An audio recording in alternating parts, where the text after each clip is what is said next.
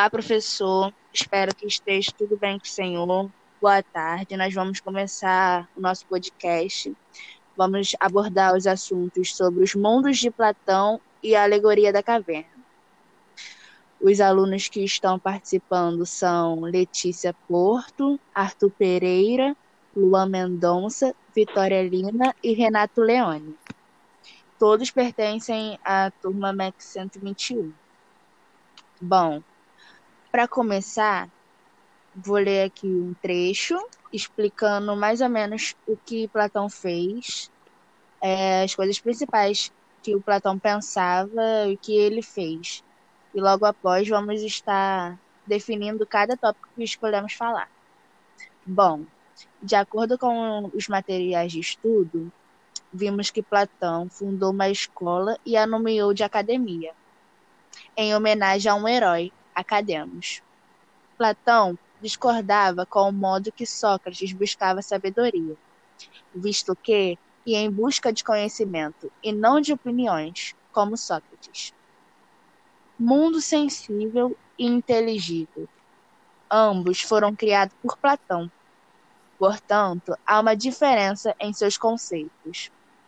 Vamos explicar agora sobre cada um.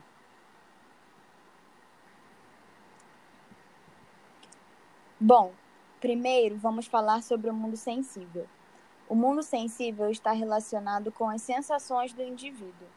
Também está baseado em opiniões doxas, ou seja, opiniões do senso comum. O mundo sensível está ligado com o mundo das aparências. Dessa forma, o indivíduo acredita naquilo em que vê de imediato e não busca ir além. Para Platão, o mundo sensível é imperfeito por não ser permanente e eterno.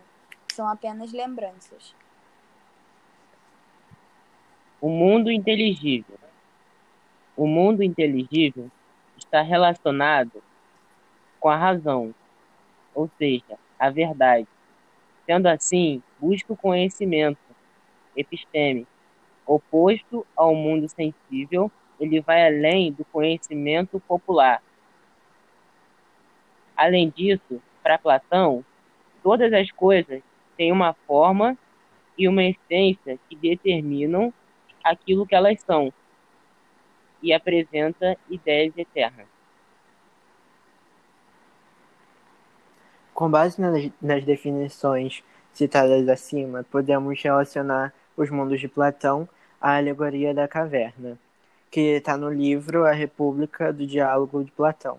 Esse livro ele conta a história de pessoas que viviam presas em uma caverna é, desde que nasceram, é, sem ter a oportunidade de olhar a natureza e o mundo. É, eles viam apenas sombras e objetos que as pessoas carregavam em suas mãos, até que um certo dia um dos prisioneiros conseguiu se soltar e, sa e sair da caverna. É, com, com o próprio, ele, ele não estava acostumado com a claridade. E aí ele começou a estranhar é, a claridade nos olhos. Mas depois que ele começou a enxergar o mundo, ele começou a ver a beleza do mundo. Logo, após ter visto que o mundo não era aquilo o que estava perante aos seus olhos desde que nasceu, foi chamar o resto dos prisioneiros e tentar falar para eles como era o maravilhoso mundo. E que essas sombras que eles viam eles ficavam contemplando, não chegavam nem perto do verdadeiro mundo. Mas os amigos dele não acreditaram nele, muito pelo contrário. Eles pensaram que eles estavam loucos pelo fato dele ter saído da caverna. Então, por eles achar que ele que ele estava louco, eles mataram ele, mesmo ele tentando mostrar o que realmente era o mundo. Eles eles simplesmente não escutaram a opinião dele e, com, é, e permaneceram com o seu modo de pensar.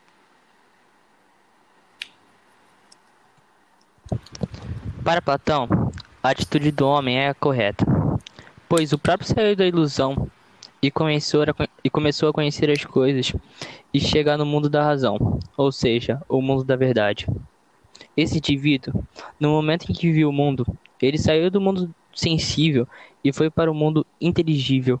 Platão, almejava isso para a sociedade, pois ele queria que as pessoas buscassem conhecimento e não se contentassem com as coisas que estão diante dos seus olhos. Então, professor, esse foi o nosso podcast. A gente tentou mesclar os mundos de Platão com a alegoria da caverna. E espero que o senhor tenha compreendido, que nós tive... que a gente tenha falado bem e que o senhor possa ter entendido cada tópico de forma clara. E foi isso o nosso podcast e é só.